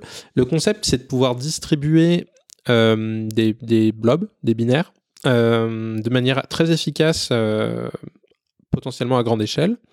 Et euh, globalement, lui, il voit deux grosses applications à ça. Une qui est le backup incrémental de votre euh, home directory ou d'un volume ou de whatever. Et euh, la distribution d'images de boot pour des trucs style des devices IoT partout dans le monde ou des choses comme ça. Des choses où ça peut être intéressant d'optimiser l'utilisation réseau ou des choses comme ça. Donc ça, c'est l'utilisation. Et le concept de base, c'est euh, on prend euh, un file system ou un bloc euh, device, on s'en fout.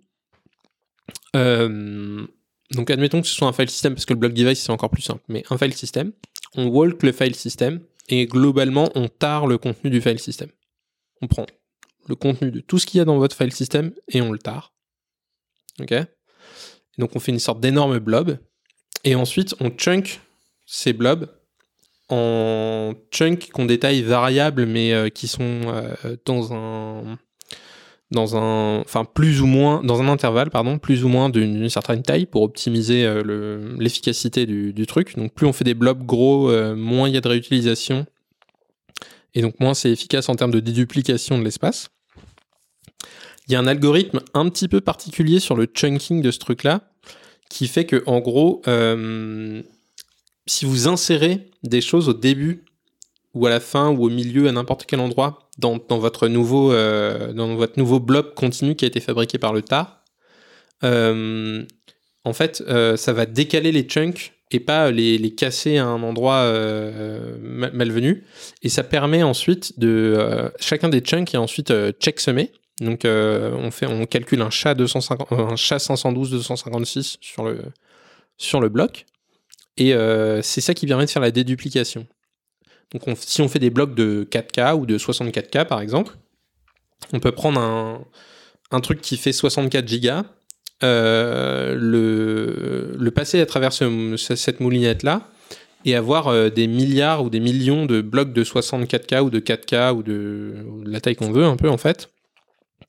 Et euh, quand on synchronise ça avec euh, un, distant, on a le même algorithme que ce que AirSync utilise quand on synchronise deux fichiers qui sont entre deux ordinateurs.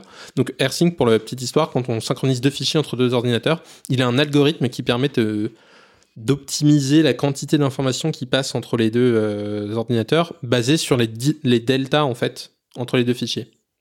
AirSync fait ça pour chaque fichier de manière extrêmement efficace. En revanche, AirSync sait pas faire ça pour euh, autre chose que entre deux fichiers différents. Donc quand il y a des renames ou si vous synchronisez deux dossiers entre eux, il ne sait pas faire de déduplication. Le principe de CAsync, c'est d'appliquer ça à euh, un volume ou un file system complètement arbitraire. Parce qu'au préalable, il y a cette partie, je tare tout dans un seul gros blob et je le chunk. Est-ce que, est-ce que tu sais euh, la différence par rapport au AirSync de ZFS qui, pour lui, contrairement au AirSync classique, c'est gérer les changements de nom et dit quand un fichier change de nom, ben je sais qu'il change de nom et je re- re-upload pas le contenu. Non, alors je ne connais pas les détails d'implémentation du, euh, du sync de ZFS. Euh, J'imagine que euh, ça ressemble un peu parce que il y a une primitive en dessous du file system ZFS qui est, qui, qui est block oriented, on va dire. Donc c'est possible que ce soit similaire. Mais, euh, mais à ma connaissance, c'est pas, c'est vraiment un truc euh, assez unique euh, ce qu'il a fait. Je, je crois pas que, que ZFS applique exactement cette même logique.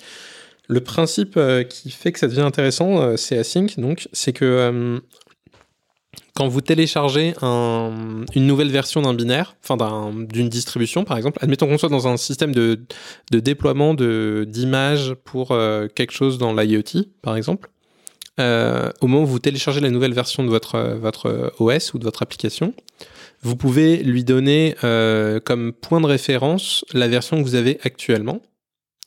Et euh, du coup, vous allez télécharger les deltas qui sont nécessaires à installer votre nouvelle version, basé sur ce fameux système de chunking et de tarring. Donc c'est vraiment euh, un système de déduplication au niveau du contenu, parce que c'est euh, c'est simplement, euh, vous n'allez pas retélécharger les blocs qui ont les mêmes SHA-256. On pourrait le voir aussi, par exemple, dans le cas d'une distribution, en imaginant qu'on fait une mise à jour d'Ubuntu. Euh, si on doit télécharger la nouvelle version d'un paquet, ben on peut lui mettre en, en input euh, la version du paquet qu'on a déjà. Ouais, et ça serait, ça serait même plus efficace. Que Enfin, les- tu peux le faire au niveau d'un paquet, euh, tout à fait, et tu peux le faire carrément au niveau de tout ton root file system, en fait. Voilà, c'est là où ça devient euh, hyper magique. Quoi. Et donc euh, dans le cas par exemple de même de CoreOS, donc CoreOS, enfin Container Linux, le principe c'était le même que Chrome OS, c'était d'avoir deux partitions USR read-only, une partition USR A, une partition USR B, et quand on met à jour, bah on met la nouvelle version dans, par exemple si on est à l'heure actuelle on pointe sur USR A, de passer sur USR B. Là avec CAsync on pourrait avoir quelque chose où quand on va mettre à jour, quand on va récupérer la mise à jour, on peut utiliser le contenu de la partition en elle-même pour aller créer écrire sur la nouvelle. Tout à fait, oui. Donc on va vraiment, on va vraiment aller chercher que le contenu euh, en plus ou en tout cas différent euh, de ce qu'on a à l'heure actuelle. Ouais, et on peut complètement euh, appliquer ça aussi au système de backup incrémental. C'est un des trucs que Lennard a en tête, clairement, visiblement, enfin Pottering. Lui, un, un- un des trucs qu'il veut adresser avec ça, c'est clairement la possibilité d'avoir un système où tu fais par exemple un backup de ta ton home directory ou whatever, d'un dossier que tu veux backuper, toutes les 5 minutes, euh, sans, sans te poser de questions, parce qu'en fait, concrètement, si tu fais un backup où tu n'as rien changé, le coût en termes de stockage, euh, il est euh, quasiment zéro. Quoi. Enfin, c'est enfin, c'est zéro. En fait. On a, on a aussi, Théoriquement. un- on a aussi quelque chose d'autre euh, qui est important et euh, là on va en revenir encore au, techno, au CoreOS. On dirait qu'il y a quelque chose en commun à tout ce qu'on parle, Euh, comme s'il y avait un fil conducteur. On a donc la technologie Rocket dont on parlait tout à l'heure, qui est une technologie de conteneur qui a comme particularité ou comme malus, on va dire, par rapport à Docker qui existe, de ne pas avoir de système de layer. C'est-à-dire que chacun des conteneurs qu'on va mettre, même si c'est une mise à jour qui change euh, trois lignes dans un, dans un fichier, on va retélécharger entièrement tout le blob. Enfin, ça, c'est le, format d'image actuel. Voilà, c'est le format d'image actuel. Euh, via CAsync, et là il y a eu une autre présentation d'ailleurs euh, là-dessus, qui est pour l'instant euh, clairement un proof of concept, on doit pouvoir en fait utiliser CAsync pour euh, ne télécharger que le différentiel par rapport à avant. Donc quand on est dans le cas du développement, euh, c'est-à-dire euh, on a juste un, on est en train de développer des nouvelles euh, fonctionnalités ou un nouveau logiciel.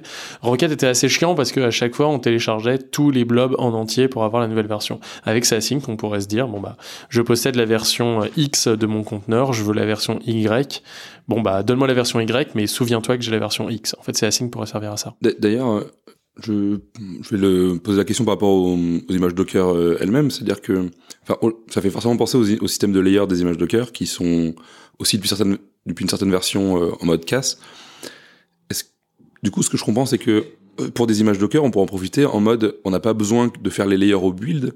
Si on a un blob de l'image finale, au final, on profite de la même du- déduplication des layers communes automatiquement. On Mais- pas besoin de les faire Justement, c'est exactement ça. C'est que, en fait, ce qu'il faut bien piger, c'est que CAsync, c'est un système qui est orienté déduplication dans le transfert.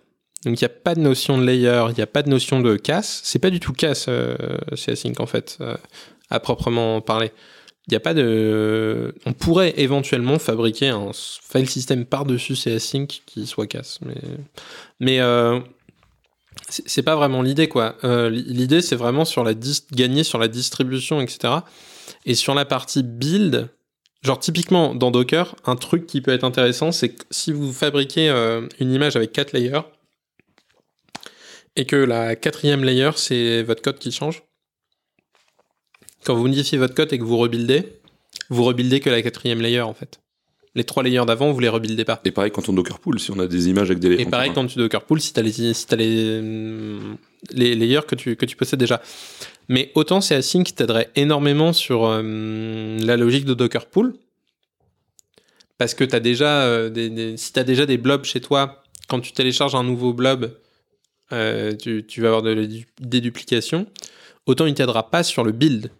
Oui, mais est-ce que tu as besoin de le faire au build si tu le fais au transport en fait? Bah, t'as pas besoin de le faire en termes de comment tu vas optimiser la distribution de l'artefact final.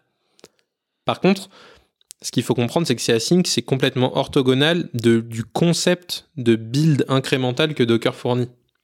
C'est-à-dire que Docker te fournit un système où tu peux, dans la layer 1, télécharger et mettre à jour tes dépendances. Et dans la layer 2, compiler ton code, par exemple. C'est une hypothèse t'itères vachement plus régulièrement sur ton code que sur tes dépendances, tu gagnes ce, ce- ce temps de, de compilation ou de fabrication. Ça, c'est async. ont des intérêts en C'est dehors du async, lui. il- ouais, voilà, voilà, exactement. C'est complètement Enfin, tu as, des intérêts au système des layers, ou des problématiques d'ailleurs, de gestion au niveau du système des layers, qui sont indépendants du système de distribution. CSync adresse pas du tout ces problèmes-là. Après, l'argument principal de Lennard, c'est justement, CSync, ça s'intéresse que à ce problème-là, qui est très important et très central en fait, et qui touche des milliards de choses différentes. Et en fait, c'est une erreur de conception de la part de Docker d'avoir mélangé les problématiques de build et de distribution. Ce qui se défend. Donc, euh, donc voilà, donc euh, j'espère. Enfin, de toute façon, le projet est disponible. Hein. allez le voir, euh, allez commenter. C'est dans le namespace systemd sur GitHub. Si jamais vous n'êtes pas allergique à aller sur ce namespace là, allez voir. Ça fait que 7 mois que c'est là. C'est du C, c'est propre, apparemment. Voilà, donc n'hésitez pas et peut-être testez-le dans des cas, dans vos projets, peut-être qu'à un moment vous en ressentirez le besoin. Euh, et donc euh, là, on va passer à complètement autre chose, ou peut-être en lien d'ailleurs, si jamais euh, c'est un projet qui t'intéressait. Mais Nicolas, t'en as un peu parlé tout à l'heure. On va parler de, de ce que t'as pas aimé toi dans le FOSDEM, qui était le fait que peut-être c'était pas assez en lien avec ce que tu. Ouais, en fait, c'est pas, pas aimé, c'est pas pas aimé, c'est juste que je remarque un, une sorte d'écart grandissant, j'ai l'impression, entre ce que fait le FOSDEM et euh, ce qui a l'air d'intéresser notre communauté. Enfin, j'ai l'impression que c'est pas les mêmes, du tout les mêmes sujets qui sont euh, entre guillemets sexy dans Hacker News et qui sont au programme des tracks dans, dans FOSDEM. Et ça a plusieurs implications. C'est que d'une part, je suis étonné qu'il n'y ait pas plus de de sujets et de et de places dédiées aux, aux ces problématiques euh, à la mode type euh, pas forcément une rime Kubernetes, parce que pour le coup c'est une implémentation très précise, mais ne serait-ce que orchestration de conteneurs, j'ai l'impression que c'est un sujet qui intéresse beaucoup de monde aujourd'hui. Euh, on peut imaginer que ça aille, ça aille, dans une salle dédiée aux conteneurs, mais elle est quand même toute petite. Il y a des gens qui vont pas pu y aller du week-end. Attends, il y a une room dédiée PostgreSQL et une room dédiée MySQL, donc au final une room dédiée Kubernetes. je cherchais des... absurde. Mais... Je pense pas que c'est absurde. Je cherchais, je essayais de suivre éventuellement. Euh, je pense que voilà, même la room conteneur bah, il y avait assez peu de sujets là-dessus, mais à la limite, bon, ça, c'est pas, ça peut arriver, mais c'était très orienté euh, bas niveau OS. C'est très bas niveau, et même il y a des sujets, enfin, je trouve ça dingue, qui, qui avait potentiellement un, un, titre un peu sexy, genre son problématique un peu actuelle, et au final, euh, quand on lit le, la présentation, enfin, l'extract, le mec t'explique comment on fait ce truc moderne là euh, en Perl, parce que lui, il aime bien le Perl, quoi. Donc, d'un côté, je trouve ça totalement typique du FOSDEM, des, gens qui sont vraiment les clichés des libristes de base, qui font tout comme ils ont toujours fait et qui essayent d'appliquer des trucs modernes. Et d'un autre côté, je dis, bah, c'est dommage, j'ai l'impression qu'il y a quand même une grosse demande sur euh, pas mal de sujets. Après, euh, je dis ça, mais j'ai que les sujets modernes, tagués DevOps, etc., conteneurs, il y a une conf internationale par semaine, mais je, peut-être que c'est un truc bien du FOSDEM que de garder ce, ce truc, mais qui, qui est un peu décalé, mais il y a un côté anachronique, je trouve, en fait, dans ce que j'ai proposé. Pour l'histoire, euh, il faut voir que, euh, alors je sais plus il y a combien de temps, mais euh, en tout cas, au début où j'allais au FOSDEM, il y avait justement ces tracks-là. Par exemple, l'amphi principal, l'amphi Janson, était un amphi où il y avait, enfin, moi j'ai vu des présentations de Cassandra au début où ça, où ça a commencé à marcher, je crois que c'était en 2012, 2013. on, on, avait vraiment, donc, cet amphi Janson, c'était capable, on était capable quasiment de rester dedans toute la journée et d'avoir des tracks, en tout cas, de choses qui, moi, m'intéressaient. Euh, ce qui s'est passé en fait, c'est que l'année d'après, euh, l'amphi Janson est devenu un amphi debugging GDB. C'est genre, euh, enfin, le debugging le plus bas niveau qui soit, un truc assez obscur pour les trois quarts d'entre nous. Et en ayant parlé en fait avec des des gens du FOSDEM, des organisateurs. En fait, ce qui s'était passé, ce qu'ils s'étaient aperçus, c'est qu'il y avait de plus en plus de gens comme nous du système qui étaient venus, qui allaient dans le FOSDEM, et le FOSDEM devenait la réunion du système anonyme.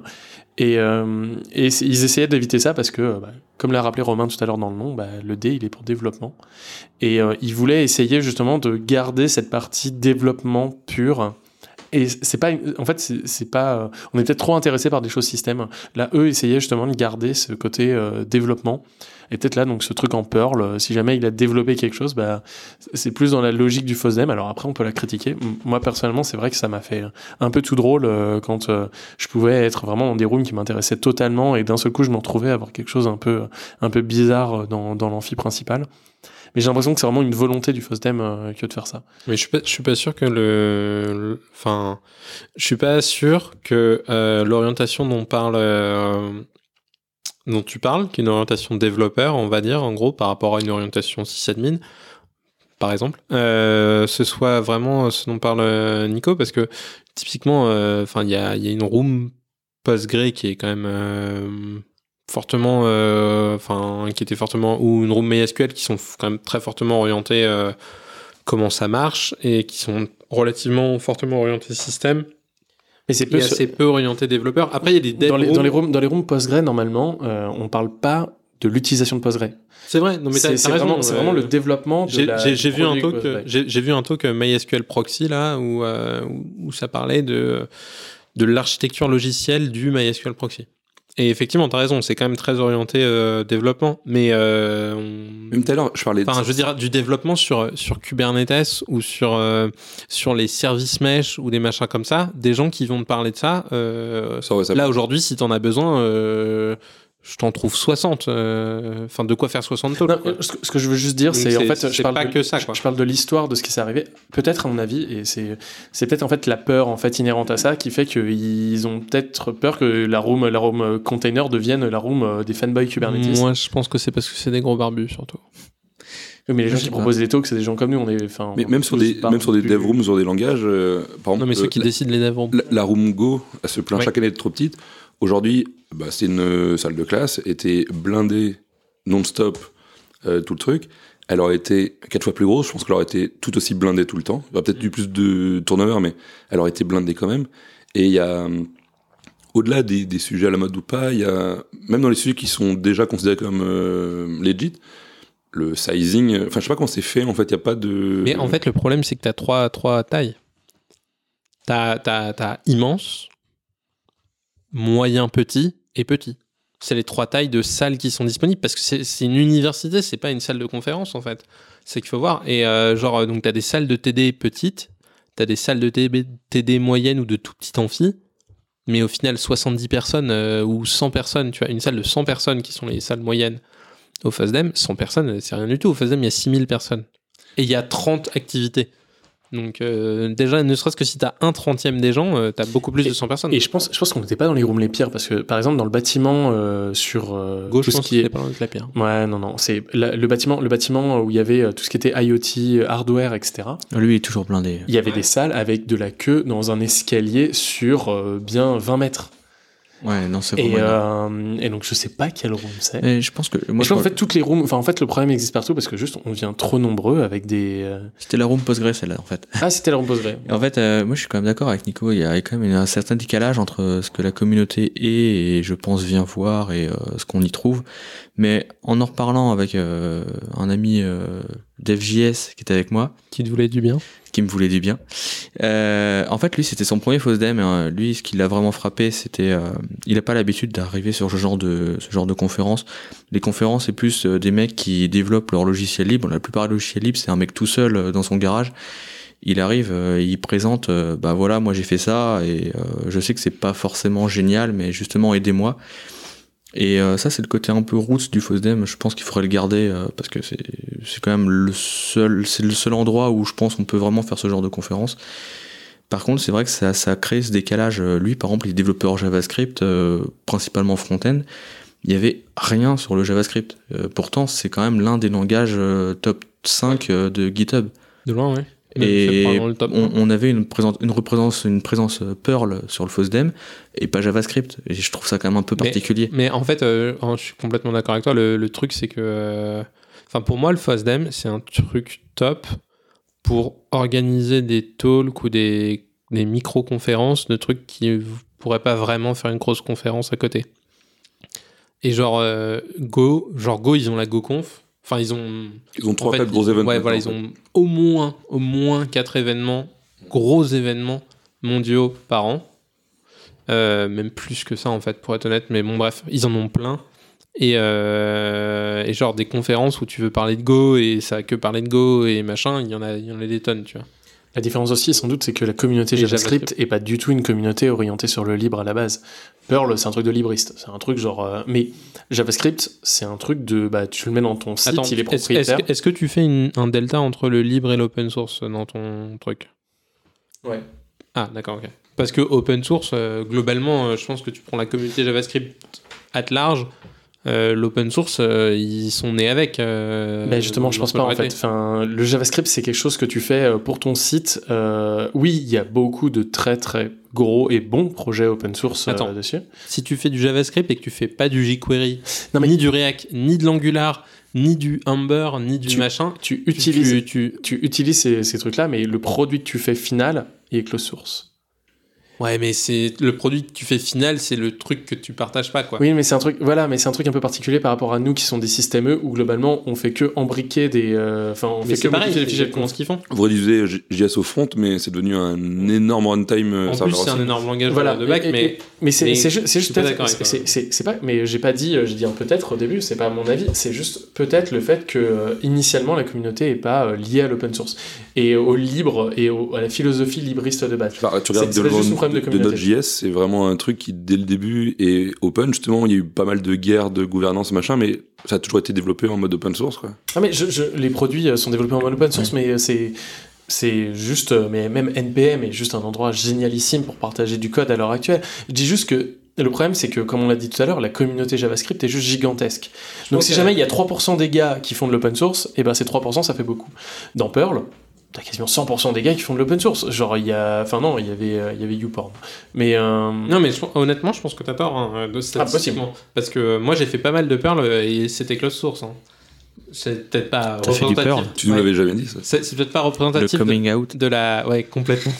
c'est pas représentatif de la communauté Perl, mais enfin bon, bref. En non, tout mais cas, c'est- je suis d'accord avec toi peut-être- C'est que. peut-être juste ça. C'est que, Je par suis d'accord exemple, avec toi que JavaScript, les- JavaScript, ils ont pas un logo. Il n'y a pas euh, Perl, euh, ils ont, ils ont un fucking logo euh, qu'ils vendent euh, sur leur stand. Non, mais il y a moins de barbus qui font du JavaScript, peut-être, si tu veux. Mais Il n'y a pas de les, libriste, les- en fait. les c'est juste ça, barbus. le libriste à l'ancienne, tel qu'on le voit au Fosdem. Voilà, c'est Tous ça. ceux dont on a parlé tout à l'heure. Donc on est d'accord. la communauté juste C'est un problème d'hygiène corporelle, fondamentalement. De- de- Peut-être, oui. c'est- non, mais pas de problème. Alors là, là pour le coup, je suis d'accord avec toi. le Java, le Java E est le euh, métro, le métro libriste, quoi. Enfin, D'accord, oui, ils sont complètement métro libristes. Voilà, c'est ça. les JavaScript, c'est les métro libristes. Et euh, peut-être les Goers, c'est les Uber, euh, les Uber libristes, quoi. Enfin, Ouais. Donc ils reviennent un peu vers ça. Mais euh, je pense qu'on est à peu près. En fait, c'est pour moi une différence de communauté et aussi aussi une différence d'implémentation. Mais moi, je pense que c'est pas ça. Je pense que c'est euh, le, les rooms of FOSDEM et la, la, la répartition des gens et le, la taille des stands complot, et, et la taille des euh, kikis. C'est un truc qui est géré par euh, 24 barbus euh, dans, un, dans un sombre amphi euh, ou dans une room IRC. euh. Ne l'écoutez pas, ne l'écoutez pas. Mais c'est totalement vrai, en prochaine. On veut revenir l'année prochaine. Mais en, en plus, c'est totalement vrai. Genre, genre c'est c'est quand même un truc qui est hyper communautaire, qui est organisé par des gens qui se connaissent. Enfin, sans, sans les critiquer directement et leur jeter la pierre, mais c'est un truc qui est complètement organisé en vase clos par des gens qui se connaissent entre eux et qui ont probablement les meilleures volontés du monde. Mais globalement, par exemple, JavaScript, ils s'en battent les reins. Ou alors personne leur a demandé. Non, mais personne leur a demandé. euh, Eh mais c'est mais tout à fait possible. C'est possible aussi qu'il n'y ait pas de communauté qui se soit battue pour y aller. Oui. Basel, Basel et au Fosdem. Genre le truc ultra de Google, ultra obscur, perché, euh, etc. Justement, parce qu'il y a clairement un type qui, est, qui, est- qui sent mauvais et qui a un t-shirt d'il y a trois jours euh, qui, qui l'a poussé, quoi. Mais non, non, bah non, c'est que des gars de chez Google. Et là, en plus, Mais bah, alors, rasés. t'inquiète, il y en a des comme ça hein, Oui, chez mais Google. pas ceux-là. Là, pour l'avoir, c'était même des plein de nanas. Et Ouais, ouais, genre, ouais. Non, non, non, c'était euh, le stand de Basel. Il y, a- il y a eu une, un track et une salle dédiée à Space où il y a eu trois talks dans le week-end. Et tu penses que du coup, eux, ils sont plus mobilisés que les. C'est possible, c'est possible que juste la communauté soit plus libriste en fait. Mais c'est c'est juste ça en fait le problème, c'est que peut-être. Moi, je pense il qu'ils sont tombés sur des barbus nazis qui leur ont dit non, le JavaScript, c'est mort. T'as des, t'as des baskets où tu fais du JavaScript, tu rentres pas. Non, mais c'est. Euh, C'est vrai que c'est possible. Et euh, genre, euh, combien de fois on a entendu notre JS jamais en prod, euh, Voilà. etc. Non, mais je suis entièrement d'accord. Non, Mais, mais- en même temps, il n'y avait pas de room Docker. Donc Je voulais, enfin, je voulais, ouais, non, mais ça, je voulais pas faire une théorie du complot. Je disais juste, c'était pas une théorie du complot à la base, mon truc, c'était plus une histoire d'affinité et de, On va revenir euh, et de dynamique. au précédent DevOps. Non, mais ça, c'est plus, c'est plus une histoire de dynamique. Je pense qu'il y a effectivement pas une énorme attente ou une volonté de, de nos amis camarades orchestrateurs et organisateurs du, du FOSDEM d'avoir une, une room JavaScript. Ils s'en fichent. Donc il y en a pas. C'est- euh, oui, ou alors euh, personne ne Personne demande- pousse, c'est ça. Il je n'y a, pas d'association, Ouais, il y a je pas d'association pense que derrière. personne pour, pousse. euh, Je, pense, je pense que la communauté JavaScript, euh, c'est surtout des gens qui, quand ils ont un besoin, qui se disent c'est un peu générique, vas-y, je vais faire une bibliothèque, je la pousse en licence MIT parce que j'ai pas envie de me faire chier à lire les licences. Et effectivement, c'est pas une, une communauté qui fait des gros projets open source. C'est On plein de petites bibliothèques. Un problème de taille de barbe. Je. Tu penses vraiment que j'ai un problème de taille de barbe? Non, toi, t'as pas de problème de taille de barbe, mais les JavaScripteurs, oui. Euh, bon, bref, on est La tous communauté jeune, d'accord, ça mais euh, les il y a clairement, il y a effectivement ces deux communautés qui sont qui ont assez peu d'overlap au final, euh, le FOSDEM et et le développement web en général, j'ai l'impression, ou en tout cas le web Et du, front. et du PHP. Ouais, non, mais c'est pour ça, donc le web front. Peut-être que bon, JS, on leur a pas pardonné euh, l'affaire euh, Leftpad, et depuis ils sont bannis de partout. Ouais, je sais pas, peut-être c'est possible. Mais bon, bref, nous avant on parlait de système avant que tu nous emmerdes avec ton JavaScript, de trucs de vrai. Oui, C'est mais, moi qui euh, ai emmerdé on avec en- le JavaScript. On en, a, Ah, on en a c'est parlé, euh, enfin voilà. Donc, euh, enfin, j'ai l'impression en tout cas qu'on a fait déjà un bon petit tour du FOSDEM de cette année. Après, c'est complètement orienté dans, dans ce qu'on a vu. Je pense que quelqu'un qui a passé son temps dans la room Postgre, quelqu'un qui a passé son temps dans même dans l'IoT. Enfin, je pense qu'il y a tellement Pas de choses qu'on a, pas, qui sont passées complètement. il y a euh, sous 30 notre rooms en parallèle, donc euh, Mais c'est ça qui est bien. Mais bon, là, malheureusement, euh, en tout cas, voilà, l'année prochaine, l'objectif, c'est d'avoir des gens complètement d'univers différents qui vont pouvoir nous parler de ce qu'ils ont vu, des trucs complètement perchés où on comprendra rien du tout. Et ce serait ça qui serait vraiment très bien. Euh, donc voilà ce qu'on peut euh, conclure un peu sur euh, nous, sur, sur ce numéro de DevOps. Euh, la chose vite fait que j'avais introduit tout à l'heure euh, et que j'ai pas fini, c'est que euh, on a peut-être dans le projet de faire un podcast dédié Kubernetes. Je vois qu'on a, on a trop de fatboys. C'est genre il y a trop de testostéro-cube euh, parmi nous tous là. Donc on va peut-être faire un numéro vraiment dédié à ça, peut-être pour se défouler, se lâcher, pour pouvoir dire enfin tout ce qu'on a envie de faire avec et toutes les choses bien qu'on adore dedans. Donc voilà, stay tuned. Faut qu'on trouve un. Un joli nom? Non, des gens qui aiment pas ça, peut-être. Bah non, non, Non, non, non, on d'accord. que des gens qui. on- comment tu trouves un mec qui aime pas ça Ouais, Ouais, voilà, ok. c'est genre, tu t'en connais Si, si, t'en as, je veux le nom. Ouais, j'en trouverai, mais, euh, mais me mets pas au défi. Moi, moi, j'ai, moi, j'ai quitté des gens pour ça. hein, Oui. euh, j'ai- Bref, et euh, donc voilà, donc on risque de faire un, un podcast euh, dédié à Kubernetes.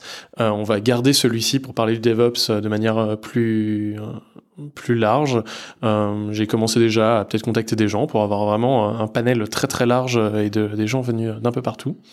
Et, euh, et voilà, donc euh, essayez de nous dire si ça vous plaît ou pas, mais euh, de toute façon on va le faire en fait, qu'on vous écoute ou pas.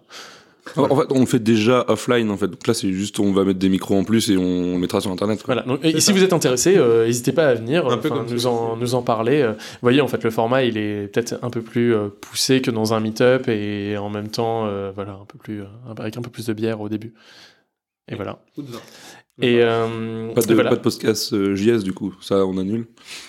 S'il y a quelqu'un qui est intéressé, euh, il peut venir me voir, mais euh, tiens, d'ailleurs, ça va être la preuve. Est-ce qu'il y a une communauté JavaScript? Si j'ai ma boîte mail remplie de JavaE, enfin de JavaScript euh, métrosexuelleux, euh, enfin pas métrosexuel, désolé, métro euh, libristeux, eh ben peut-être, pourquoi pas On verra, on verra pour essayer de les inviter et les mettre autour de micros pour qu'ils se parlent entre eux à base de marque la promesses. machine et vous débrouillerez chez Voilà, vous. à base de promesses et de trucs. voilà.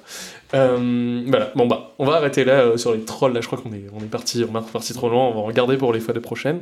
Donc, euh, merci à tous d'avoir écouté, ceux qui Mm. sont arrivés jusque là. Bravo. Et, Et, puis, Et puis on vous dit, euh, on vous dit à une prochaine fois. Cordialement au prochain, au prochain numéro. Bye bye. Salut. Ciao. Bye.